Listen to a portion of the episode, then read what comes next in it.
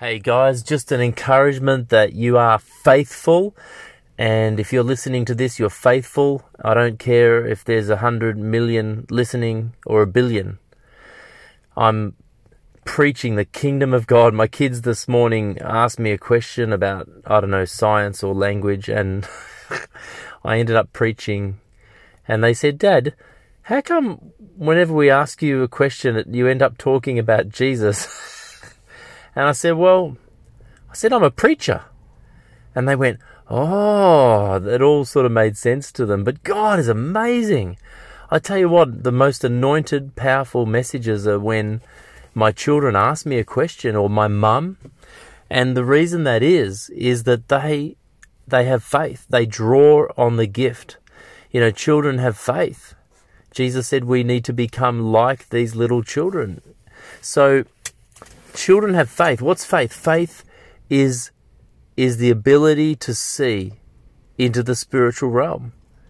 You see, faith is evidence of things hoped for. For example, I do not have my body yet. My spirit looks like God today. That's the secret. That's the secret of the kingdom. The Father is a spirit. He is the Father of spirits, and He has a Holy Spirit, and He is a spirit. He's seeking those who would worship Him in spirit. He doesn't care for your tambourines or whatnot unless they are augmented and animated by your spirit. It's not the words, it's the spirit. Anyway, my body will will you see I look like my father. My spirit man is exactly the same as God. And that's the truth. That is the reality. How, how else could Paul say that I am the righteousness of Christ Jesus? How else could I say that the Holy Spirit is living inside my body? I mean, Moses, even the great Moses, had to take off his shoes to be able to be near God. Yet God has made his permanent home in my heart, in my body. My body is so holy that it contains the Holy Spirit. Do you understand that the priest in in Exodus and Genesis and, and those books, they could not enter into the tent made with hands without being stoned, without being killed.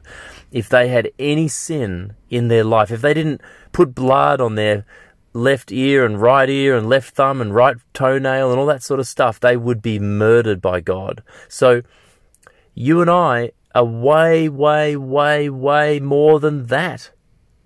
You know, to what angel did he say, I'm going to make your enemies my footstool. I'm going to, you know, we, we are the sons of God. The Bible says clearly that we are the brothers of Jesus, that we are just like him. He's the firstborn among many brothers.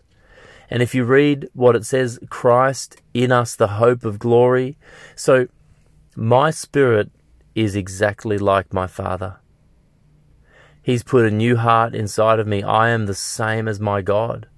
Now, my mind may not be renewed. My body certainly hasn't been, you know, redeemed fully in the sense that I am going to be given a permanent home, a body that will never die. The imperishable will be raised perishable. So I will be able to, you know, walk through walls like Jesus, you know, all that sort of stuff.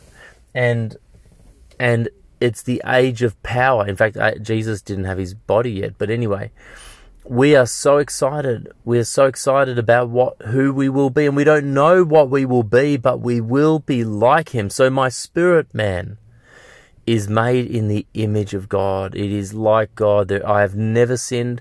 As far as God knows, as east is from the west, He doesn't have any record of my sin. I'm accepted. I'm adopted.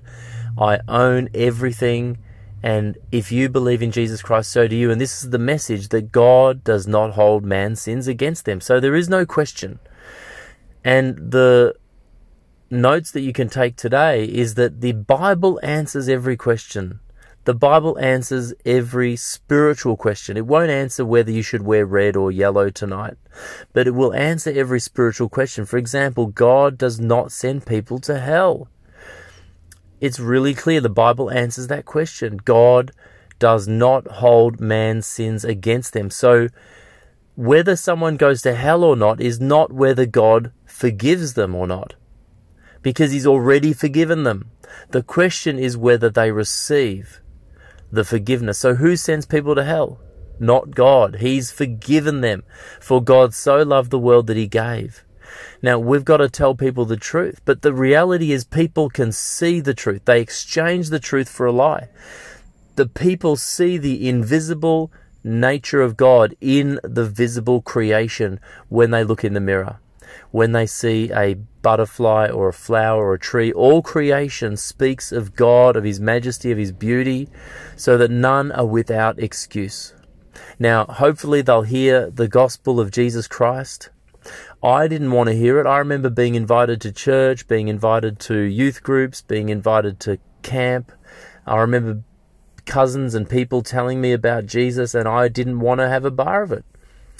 But there was a moment at just the right time, it says Christ died for us. And there was a moment when He arrested me on the road and I was saved. And I was able to somehow navigate to lead my parents to Christ. Mum came quickly and easily. My dad took about 10 years. But God's amazing. He's really, really good. He is good. He is a rewarder of those who diligently seek Him. Uh, as Kevin was just saying, you should listen to that on the book of Enoch. Really, really, really good. So, what do you do? Okay. You are a believer. You believe. Let the Word of God decide for you today. Let the Word of God answer your spiritual questions. And then do everything else you need to do in the natural. You know, you need to comb your hair, you need to brush your teeth, you need to go to work or go to school. You know, I want you to do those things. But I want you to believe the Word of God, read the Word of God, and do what it says today. In Jesus' name.